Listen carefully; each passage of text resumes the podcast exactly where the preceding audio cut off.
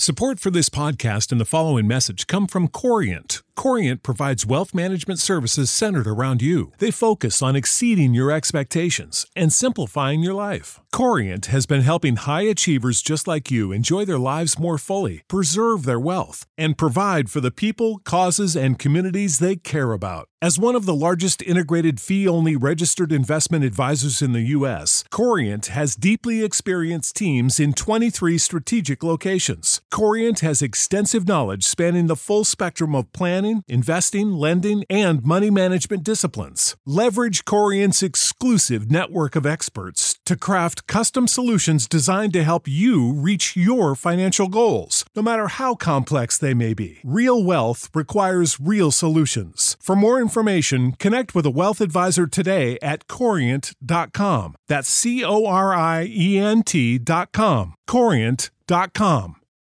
For the ones who work hard to ensure their crew can always go the extra mile, and the ones who get in early so everyone can go home on time, there's Grainger, offering professional grade supplies backed by product experts so you can quickly and easily find what you need. Plus, you can count on access to a committed team ready to go the extra mile for you. Call, clickgrainger.com, or just stop by. Grainger, for the ones who get it done.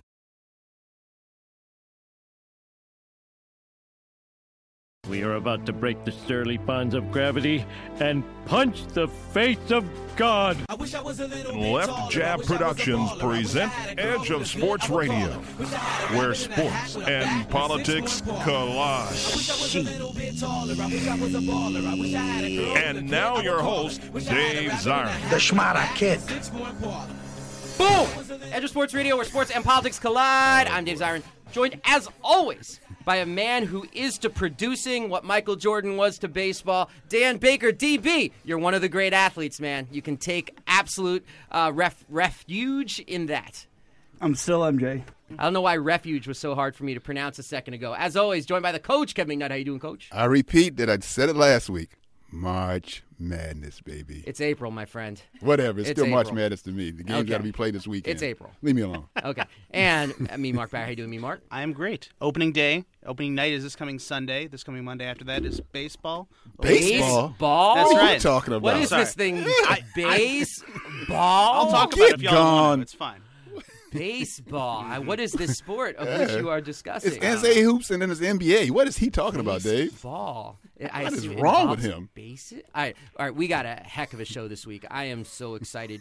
Um, first and foremost, we have in studio the absolute war chief of the Progressive Magazine. Probably not the best title given the politics of the Progressive Magazine. It's an amazing uh, magazine. It comes out uh, once a month. It's a magazine that I proudly, proudly write a column for. Uh, she is the editor in chief. Her name is Ruth Conniff, and I'm so excited to have her on because we're going to talk to Ruth about what is at the center of sports and politics right now, and that is Indiana, the Religious Freedom Restoration mm-hmm. Act in Indiana, what it is, what it means, and why you had all four NCAA coaches in the Final Four sign a statement saying that they agree with the NCAA in condemning the law, why they agree with NASCAR in opposing the law. I'm sorry, I meant opposing the law. Now, if you are NASCAR and you're opposing this law, the law probably is a little too right wing. Can we all safely say that? Mm-hmm. That if You- you- NASCAR you're is taking a saying, big step here, Dave. like, like you're going a little bit far here. When NASCAR is saying that, I think you might have a real issue. We're going to talk to Ruth about that. We're also going to talk about the NFL and second chances, revisiting a discussion we had last week, and Coach is going to lead a discussion as well about what's going on in the NCAA right now because he knows a lot about basketball. Final four. There we go. But first, you know what we got to do? We got to go to break. You can follow us on Twitter at Edge of Sports, and we'll be back right after this. And yo, big shout out to everybody out there who listens to Edge of Sports. Edge of Sports Radio with Dave Zirin will return after this. Dave Zirin returns on Edge of Sports Radio, where sports and politics collide. we are back here on Edge of Sports Radio, joined by the coach. Kevin, Nutt. how you doing, coach? My man. And me, Mark. How you doing, me, Mark? I'm doing great. Awesome. Last week we had a discussion on the program about second chances. And should Ray McDonald, who was accused, not convicted, of domestic violence, and was accused a second time and not even charged of another uh, assault against um, a woman. And Greg Hardy, who was convicted of domestic violence, but then had the conviction overthrown on appeal after a check was written to his accuser. Um, if they deserved second chances in the NFL, and should they have second chances in the NFL? And part of this discussion was Mark Barry, who is a longtime Chicago Bears fan, actually saying that he was going to renounce his fandom of the Chicago Bears, which, hmm. if you know Mark, was a very intense statement. And Coach asked a lot of questions and raised a lot of points, really trying to get us to define the difference between do they deserve a second chance and should they get a second chance, which are two really different questions if you mm-hmm. think about it. Mm-hmm. Because one's a moral question, like what would you do if you were an owner of a franchise or if you were a fan, would you turn away? That's a moral question. And then the other is really more of a political question about do people deserve second chances? How do we decide guilt? And of course, it's incredibly complicated, as Mark made this point, and this point can't be made loudly enough, is that there's no, to me, area of criminal law that's more obfuscated in gray fog mm. than violence against women because we know how few of the cases get reported, and we know that even when they are reported, how few result in actual convictions. So drawing judgments based on these cases is not as simple sometimes as saying, were they convicted or not? Mm-hmm. Because all too often, that's just not a way, that's just not a guide given this. So, and of course, as we talk about this, I think we need to take a step back and say we're talking about a league that's built on violence, mm-hmm. a league that's built on head injuries, a league where one of the main head, head injuries is to part of the brain called the anterior frontal lobe, which governs impulse control. And so, this idea that the league itself does not bear accountability for violence that could break out, to me, is absolutely ri- ridiculous. Mm. Is absolutely ridiculous. It needs to be part of this discussion. And you can't go by statistics when you talk about this subject because someone might usually come back and say, well, the rate of domestic violence among NFL families is actually lower than the population as a whole of people in that age group. To me, it's like all those stats are, are just, they're out the window. Mm-hmm. Because what are we really talking about? And you could imagine also the pressures inside an NFL family to not go to exactly. the police. Reporting. Yeah, Yeah. because you think about these players, they play three and a half years. They're going to make well over 90% of the amount of money they'll see their entire lives. And often, and we saw this in, in the Ray and Janae Rice situation, you have two people who've been together since they were teenagers, and this mm-hmm. is their time. Mm-hmm. And so the idea that if you're Janae Rice, that you would je- jeopardize that financially, emotionally. I mean, there's so many factors at play. But just to get to what I think about it, because I don't feel like I stated very clearly last week what I think about it. I mean, I think where I start is I am very nervous about the idea of the NFL operating as sort of like a second judiciary system with their own investigatory powers and their own um, like like almost like acting like the real law, like they're Judge Dredd. Like you have your civil and criminal law, well we're the NFL and we have our own law. And so they've hired people like this former head of the alcohol, tobacco, firearms, T- Todd Jones, who made his reputation by arresting nonviolent marijuana offenders, like by the hundreds of thousands. And that was like his big, and he's now in charge of their investigation program. So it's like, is this justice? And the other thing that really has me against the NFL acting as this extrajudiciary um, force is when, and I know I'm talking a lot because last week y'all talked about this, and I've just been th- stewing about it all week. Is um, is the fact that I read this article about how the NFL is trying to get the photos of Greg Hardy's accuser, who he beat up. Apparently, there are a lot of police photos, and she's got bruises. And they wanted to get the photos so they could determine what their punishment would be. And there's something about that that just shows how disgusting it is because he either did it or he didn't. So why does the NFL need to see her bruises? And we know why the answer. Because if those photos ever go public, it's like if it looks bad enough, then it's going to be a problem for the NFL from a public relations standpoint, like the Ray Rice videotape.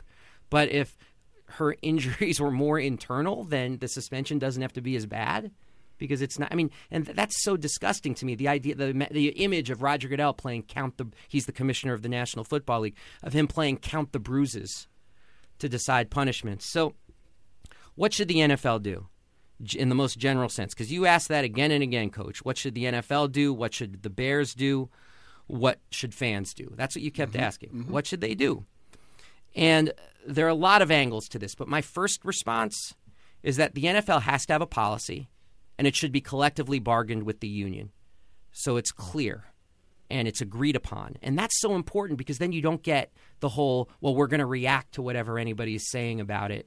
And, and it makes them look completely amoral. And that's how you get in situations where they're playing count the bruises. You know, it's completely disgusting. So you have to collectively bargain something with the union. That's the first thing. And I, I'm against the whole extrajudicial uh, system of dealing with it. Now, if I was in charge, and you asked that last week, and I think Mark and I both said, well, we're not in charge as a mm-hmm. response, but you know, that's a fair question. If I was in charge, I would say that if you are charged with this crime of violence against women, you are suspended without, you're suspended with pay if charged. And if you are convicted of this, you're done. Done as in gone. You're No- done. Your, your career. You can apply for readmittance. Okay. I think anybody should be able to apply for it. And that's where you get to the issue of redemption.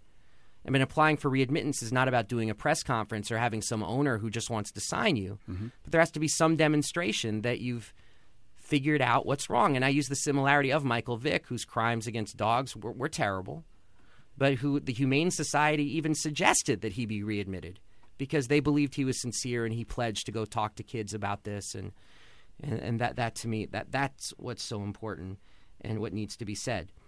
I think that when you have a situation like Greg McDonald, and this is based on what we know about the case, and this goes to what Mark was saying, I think that if you have someone who has not been convicted of something, then as even as awful as the case looks, then a team has the right to sign him and he has the right to play. But that being said, if I was an owner, I wouldn't sign him. And if I was Mark, I would seriously consider not being a fan of the Bears because that's really the only power we have in this situation. So it's like I object to it on moral grounds profoundly, but I don't think you can have a rule in the league if someone's not convicted of a crime that says they are de facto done and are effectively blackballed. So that's where I come down on this at the end. And and saying that if the NFL does anything other than those basic things, they should have things like education for families of NFL players that talk about what can happen if mm-hmm. if your partner has excessive concussions. They should have a hotline so um, so particularly wives and children have a place where they can call and get help mm-hmm. if they're worried about going to the police for whatever reason. And I think the NFL could provide those things. And the mm-hmm. fact that they don't speaks volumes about what they're really trying to protect. And that's, frankly, I think the connections between the violence of the game and the violence off the field. And I'll give you guys a chance. I'm, I'm sorry I, I filibustered, but any response that you. Go Is ahead, that Mark. clear, Yeah. Coach, or Yeah. is- I'm formulating. Go ahead, Mark. Um, uh, no, I, I think that that's pretty clear. I think you're absolutely right in terms of overarching rules. There can't be a, a blanket rule banning someone who hasn't been convicted of a crime or anything.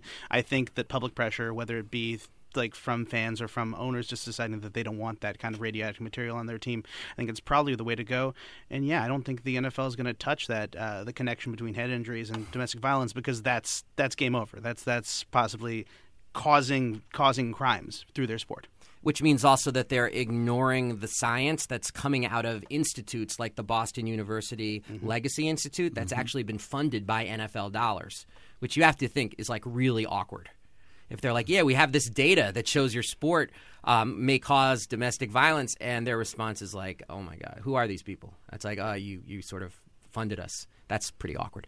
Um, Coach, you, you want to hold off for a second? We'll go Yeah. to break. Yeah, we can- we can You can that. come back after break. Don't worry, Coach. You can still get your NCAA moment. Coach got in touch with me, and he said, "This is my shining moment. This is my shining moment." Not quite, but something like that. It was it was close to that. But you know what? We'll talk about it after the break because this is who we are. This is Edge of Sports Radio. We'll be back right after this. One, two, Don't move. Dave Zirin will be right back with more Edge of Sport.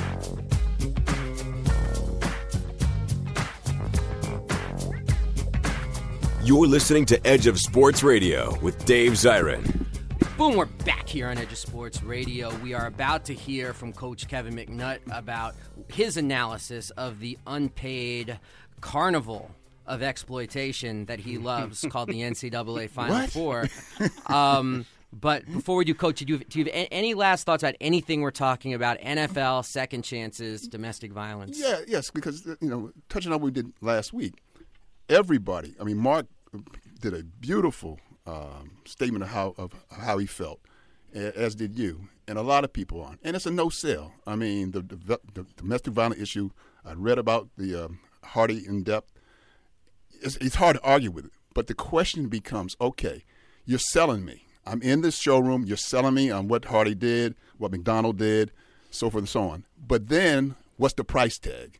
And you guys did not have a price tag. What do you want? It's a it's a it's a no brainer. It's an easy sell. He's wrong. He should have did this. Okay, but what do you want? The, the- they paid off his accuser. Okay, mm-hmm. McDonald is, is is even suing his accuser In the second case. in the second first. case. Yeah. Okay, right. So, and the NFL has, has gone on, and, and, and Bears ball in camp, and Hardy's with the Cowboys, and so you guys ran about it. But what do you want? What you don't, what you did not give me was what you, and you did a little bit now. You didn't give me. Do you want six games? Do you want eight? Do you want a year? I mean, Hardy, uh, what uh, the Panthers suspended Hardy after what game two? Mhm. After the Ray Rice fallout, basically. Okay, I, I don't know which week of the season that was, Yeah. but basically, then he went. I guess he was unpaid. I guess he was paid, for the rest of the season, but didn't hit the field.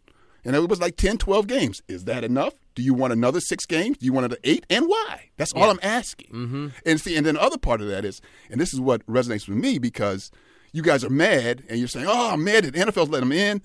But look, black people have been hit with trumped up charges for years. I can go to Ferguson and see what's going on there. Okay, so then Ferguson comes out, and then they, they, they, the, the policeman, nothing, nothing happened. Uh, it was justified. Boom, we move on.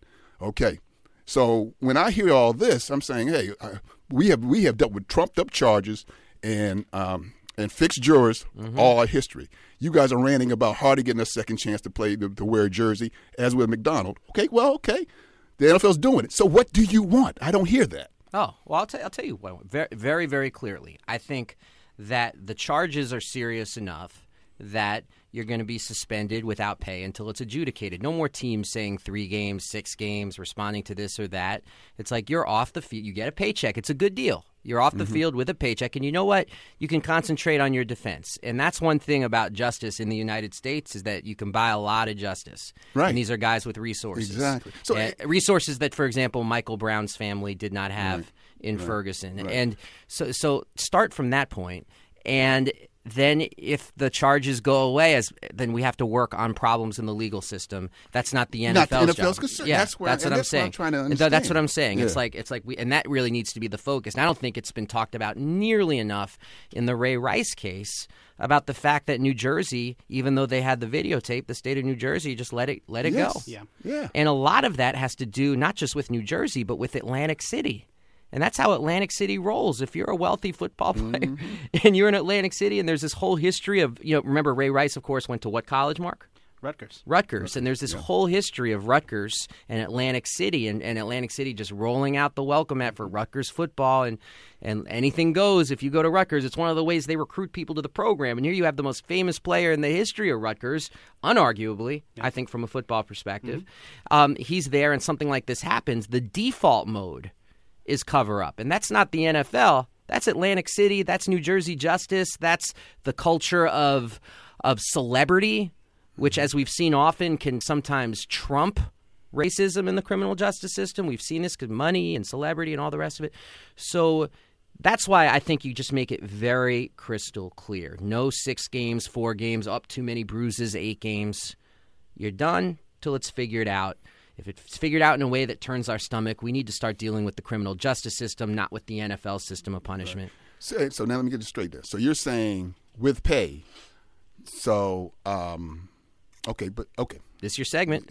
No, you're, you're saying with pay because I guess there was a case now. You brought up Jameis Winston. I, I'm gathering you don't think he should, he should be drafted, for example. And then just yesterday, with today, it came out that uh, at Alabama, Saban Jonathan kicked off Taylor. a player, and then the lady recanted, said she made up the whole story. Mm-hmm. So, um, and again, I'm not on the Mm-hmm. player's side here. I'm just trying to understand uh, what do you want, Yeah. uh, Mark, whoever is, is, uh, is railing against these guys having a second chance. No, no, I'll be very quick um, on this. I know, Mark, you should say something about this too. When it comes to Jameis Winston, Um, if I was a Tampa Bay Buck fan, I would be livid that they were drafting him and handing him the keys of the franchise. I don't think the NFL can or should have some official law that prevents Jameis Winston from being part of the NFL. But if I was a fan, I would be letting my voice known that I would not want Jameis Winston, based on what I know about the cases, mean, particularly this latest film that just came out, Hunting Ground, where the accuser is is um, is interviewed and hearing her voice and seeing her face. I mean, it's just I, I find the idea that she's lying about this to be absolutely profoundly unrealistic, given everything she's going through and what she's saying. So there's that.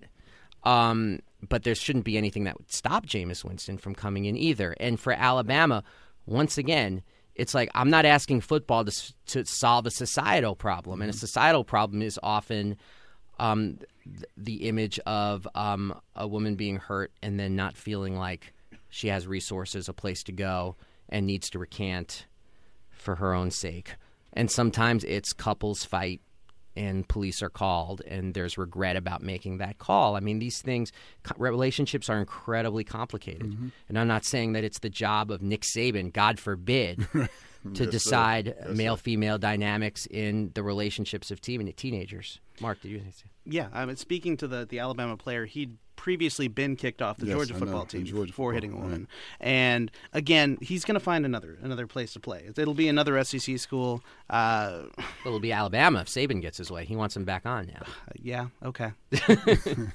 uh, uh, I have nothing to add to that. it, it, it sort of speaks for itself. But five minutes, Coach. You want Hmm. to give us a Final Four preview? Oh yeah, yeah, yeah, yeah. You know, uh, what I was going to do, Dave, on the on the uh, on the NCAA Final Four is coming up, but I love it. You know, I love. It. I was underground. I saw almost pieces of almost every game, and I want to give you a thumbs up, thumbs down, real quick on some of the things I'm seeing. It's all you, baby. March Madness, the NCAA tournament. Gotta love it. It's the best thing out there. It never fails to deliver. Do you realize on Thursday, out to shoot, 12 o'clock, you end up having five games decided by one point.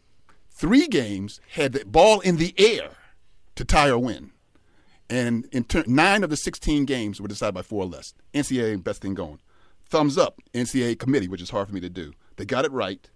Um, UCLA proved that it should have been in. So, you know, you know, thumbs down to the NCAA. They got it wrong. They gave Dayton a home game. They ignored their data. Uh, Dayton should not have had a home game. Dayton was 16 and 0 at home, 22 and 0 over a year and a half at home. No way they should have got uh, a, a home game. Thumbs up, Pac 12 conference. Sent four teams Arizona, Utah, Oregon, UCLA to the tourney. All won a game. Three or four went to the Sweet 16.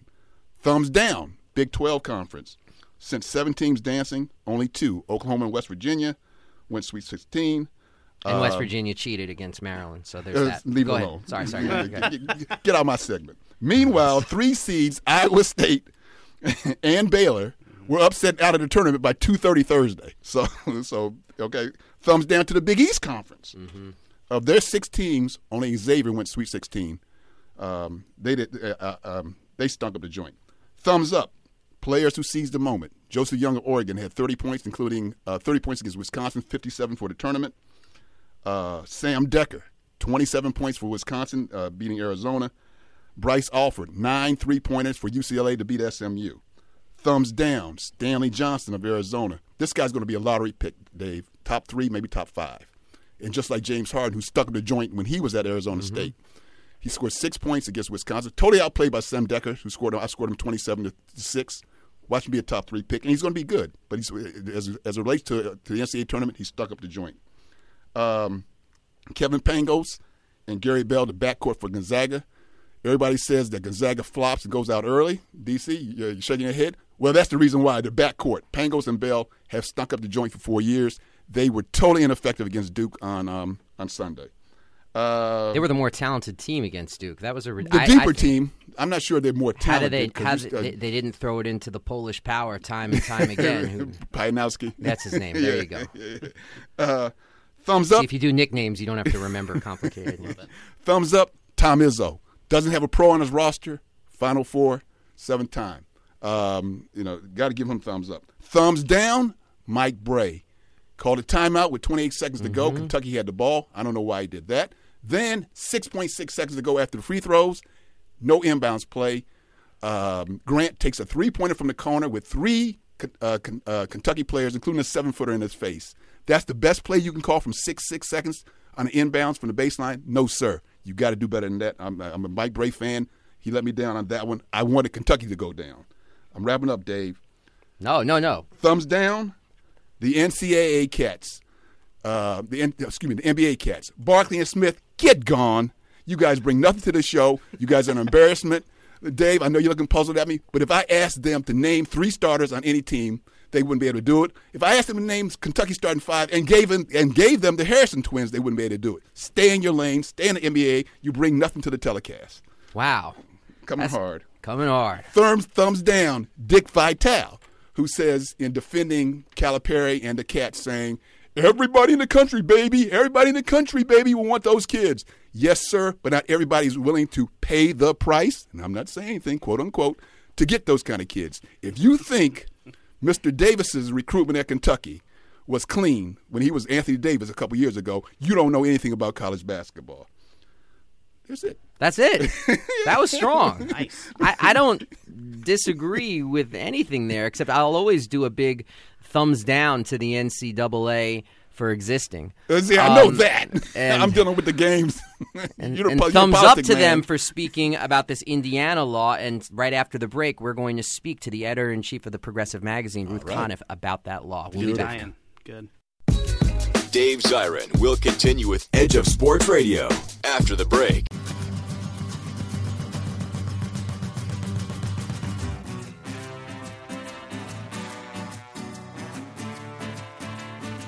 Dave Zirin returns on Edge of Sports Radio, where sports and politics collide.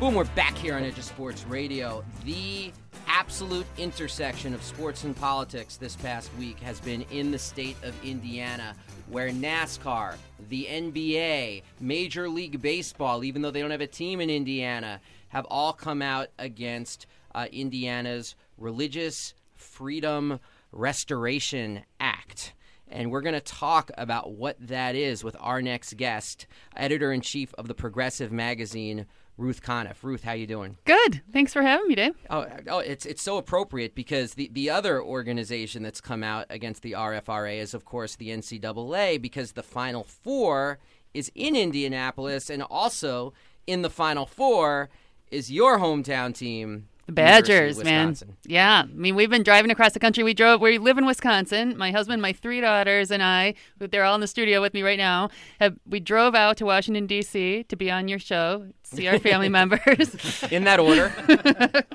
and we may have to make a, a little detour on the way back to avoid Indiana. Yeah. But uh, yeah, we're rooting for the Badgers, and we're watching this whole thing unfold. That's awesome. And um, your your husband, Mitch Cooper, public defender in the state of Wisconsin. That's right. Uh, absolutely shamed me in the commercial break. Uh, and I, I, I, will take this shame because I'm so embarrassed. I, I called Ray Rice the greatest football player in Rutgers history when, of course, it's Paul Robeson.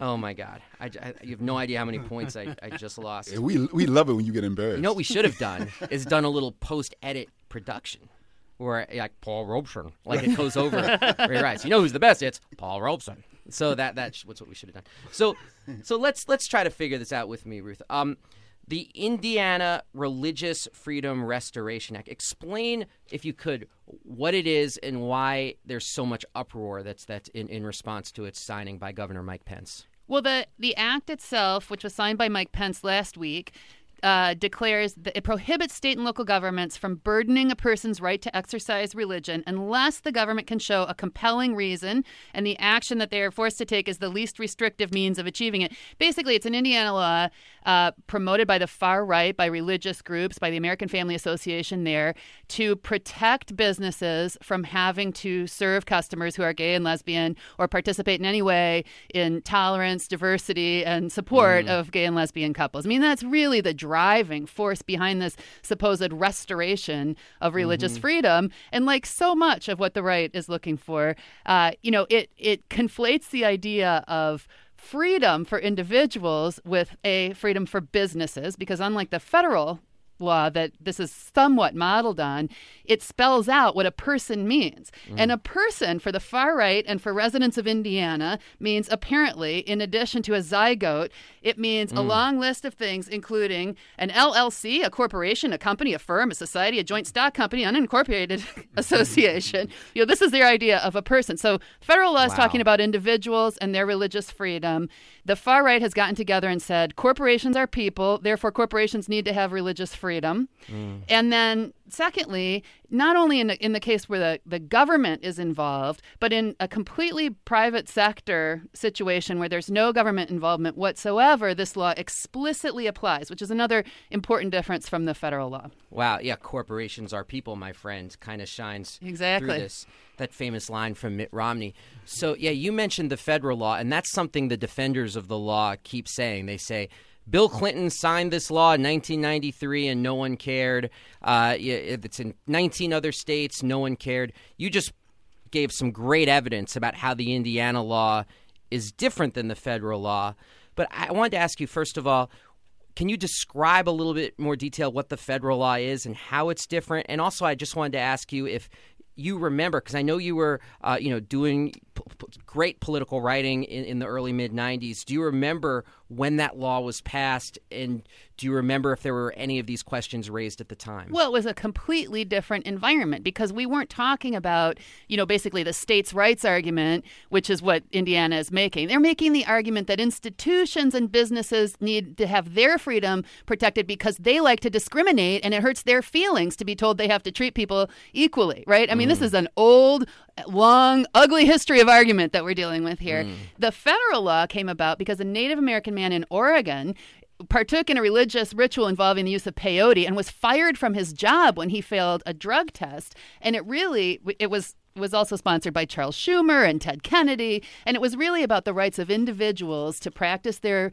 religion even if it flew in the face of societal norms or rules and regulations that those you know if there wasn't a compelling government interest in enforcing those laws, then people should be free to, to practice their religion. So, in some ways, it was the exact opposite. Mm. It allowed individuals freedom, it didn't allow institutions the freedom to discriminate. Wow. So, in other words, that law from 93 was more like say you're a Jewish and Muslim person and your office has Bacon Day and you say, "No, I don't want to eat bacon; it's against my religion," and they say, "What? You're not a team player; you're fired." Right. That would protect you, right, in that situation. Right. Um, by the way, I'm open to be hired anywhere that has Bacon Day. I'm just putting that out there.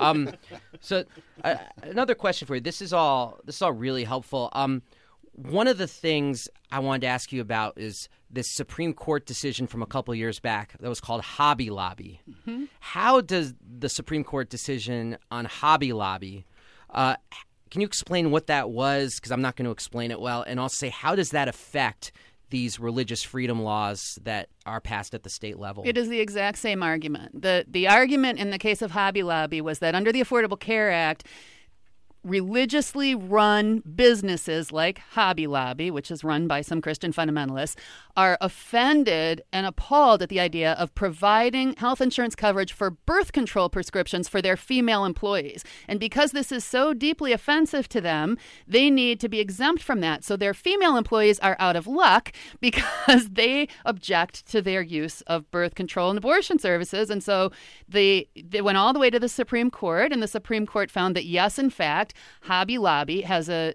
has the religious freedom right to discriminate against its female employees, which is a disaster and provoked protests all over the country by women who do not appreciate, uh, mm-hmm. uh, you know, either their business owners. I mean, we've had we've seen laws like this pop up at the state level where um, right to lifers want pharmacists to be able to decide whether or not to dispense your prescription to you based on their personal moral mm-hmm. belief about whether or not you can take that pill. That is preposterous, but unfortunately uh, was upheld by the the Supreme Court. And it's very similar to the Indiana law because, again, it's protecting an institutional right. It's treating a corporation as a person. It's talking about religious freedom as it applies to a powerful employer mm. and their ability to stand in the way of an individual to exercise her rights. Mm.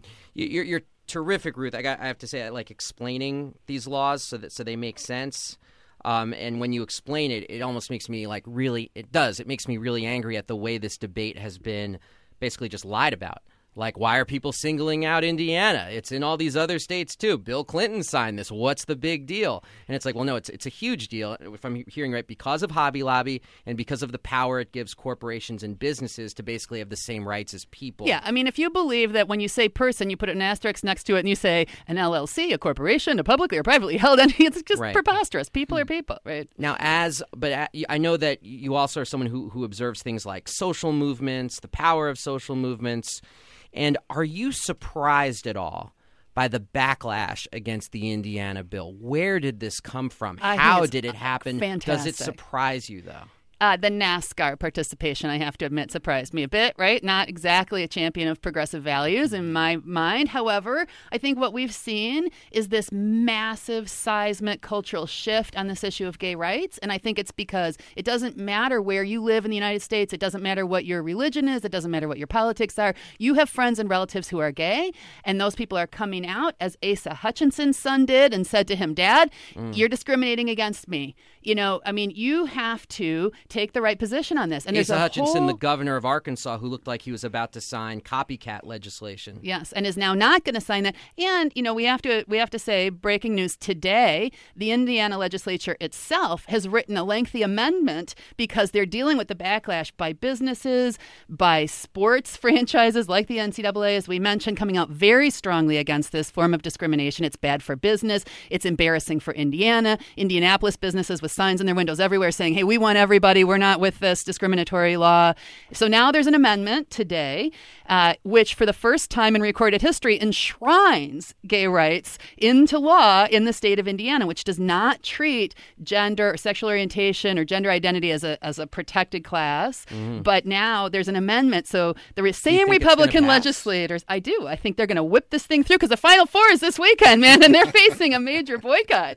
So they really need to get their act together. I mean, the timing of this is perfect, and it's because of sports. I mean, sports have really led the way here. Yeah, I think you're right about that because you've seen all of these corporations and all these unions, everything from Apple to AFSCME, say they're going to pull their events out of Indiana. But I think the NCAA was the first entity to say something. Yeah, the NCAA I think looks great on this, and um, you know, which, which I'm you- conflicted about. Me too. But you know, when when President Mark Emmert made his statement that this law violates the core values of higher education, diversity, supportiveness, and inclusiveness, that was a very significant statement. And he went further and said, you know, we're going to have the Final Four this weekend. We want you to know that this law doesn't go into effect until July, and the city of Indianapolis does protect gay and lesbian hmm. people. So we want you to come to the games. We want you to cheer for the teams. But we're going to look at our entire association with the state of Indiana. We're going to look at pulling NCAA headquarters out of the state unless they change this right now. And the pressure that that has brought on the state is tremendous. And you see, this is a right wing problem. This is not our mm-hmm. problem, Dave. I mean, we can sit here and talk about it, but That's really, what's really anger is not so much the me. response. I think it's very positive because the right is scrambling. They were so wrong about where the country is on this. Yeah. They have lost this battle. They didn't know they had lost, and now they're doing backflips trying to retract it. Yeah, and let, let's kick it forward to the 2016 presidential race because um, Jeb Bush has looked like a joke around this issue. He's jumped back and forth, uh, and, and it looks embarrassing, particularly if you're a Republican who wants a strong leader, quote unquote. He's looked anything but strong. Uh, you, of course, Mike Pence, who was rumored to be running. I mean, he's now just ridiculously radioactive. But you're from Wisconsin. And at least once a week, I get a nervous text from my sister asking if I think Scott Walker is going to be president. Um, and I haven't heard Scott Walker's name connected with this issue. He made a statement. He made a statement. What was his statement? His statement was he was supportive of the Religious Freedom Act. Every Republican candidate in the field came out and made this statement because they're going to run in Iowa with the crazy right wing base in a primary that demands that they be as far right as they can get. Although only Marco Rubio went way out on a limb and supported active discrimination against gay and lesbian people. Wow. But Scott Walker, like every other member of that Republican presidential field, came out with a strong statement in support of Indiana. And now we'll watch the backpedaling because now they've gotten the memo that this is really a loser. Yeah, so so Jeb is already backpedaling. That's already in the news. People can go online and see it. Do you expect that now from other? I think they're going to be Don't scrambling. to? It's going to be a joke. It's going to they're going to be everywhere saying making contradictory statements, trying to maintain the support of the base and trying to get where they're supposed to be, like the right-wing Republican legislature of Indiana, who've now written this entire long passage saying they're for gay and lesbian rights. And, and the end result is that they end up looking weak to a base that is all like caught up in this kind of. To- I'll call it toxic masculinity if we need someone strong to take on Hillary Clinton and all the rest of it. Yeah, it's going to be a mess for them, and more power to them scrambling around in that mess. Wow. And last question for you before we go. First of all, thank you so much for joining us. Um, the I know you're not a, a huge sports fan, but the Wisconsin Badgers being in the Final Four is this must see TV for you? Absolutely, we are not going to miss it. we are going to be all over it. And do you have a Yeah. favorite player on the team? Are well, you Frank as the my Tank yeah, family? Frank the Tank. That's you know that's our family. We're your behind. Frank. And it, it's, I mean, it's so. And Bronson Koenig, um, great That's player. where I got to bring my daughters in to start oh, talking. no, I got to stop talking really fast. No, no, no, that's not happening. We're going to go to break. We'll be back with the daughters to wrap up the show. Edge of Sports Radio with Dave Zirin We'll return after this. Cause the players gonna play, play, play, play, play. And the haters gonna hate, hate, hate, hate, hate, baby. I'm just gonna shake, shake, shake, shake, shake. Edge of Sports Radio returns. Here's Dave Zirin. I never miss a beat. I'm lightning on my feet, and that's okay with me. Yeah, that's okay with me. If you're hearing Taylor Swift, it means one thing and one thing only. It means we have Lily, Rose, Daphne, Ruth, and Mitch's kids right here to wrap up the last couple minutes of the show. Please, if you could, introduce yourself and say what sports you like to play. We're going to go oldest to youngest. Please, go right ahead. I'm Lily, and I play basketball and swimming. Wow, very nice, very nice. Rose, go for it. I'm Rose, and I like to do gymnastics. Awesome. Can you do like a flip? Yeah. Am- amazing. So can I, but it doesn't end well. Yes. I'm Daphne, and I do gymnastics. also gymnastics. That's fantastic. And hey, if you could say hi to one person right now in your hometown, who would it be? My grandparents. Oh, your grandparents. That's really nice of you. What, what about you, Rose? Probably my grandparents. Okay, we're going with the grandparents. Daphne, what, do you, what about you?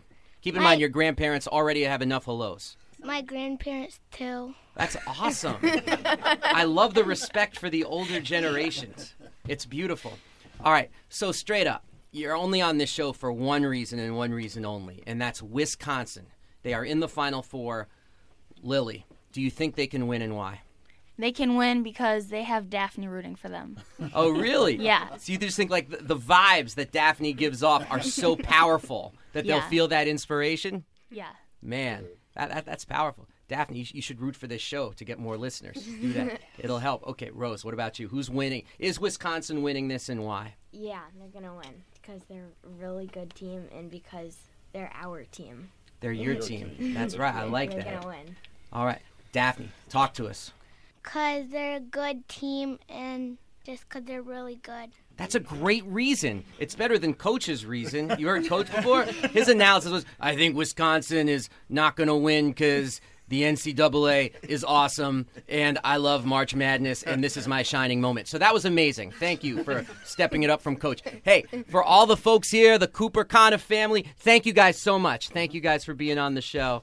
And Dan Baker, thank you, sir. We are out of here. Peace! Edge of Sports Radio, where sports and politics collide. Tune in next week and go to edgeofsports.com. For the ones who work hard to ensure their crew can always go the extra mile, and the ones who get in early so everyone can go home on time, there's Grainger, offering professional grade supplies backed by product experts so you can quickly and easily find what you need. Plus, you can count on access to a committed team ready to go the extra mile for you. Call, clickgrainger.com, or just stop by. Grainger, for the ones who get it done.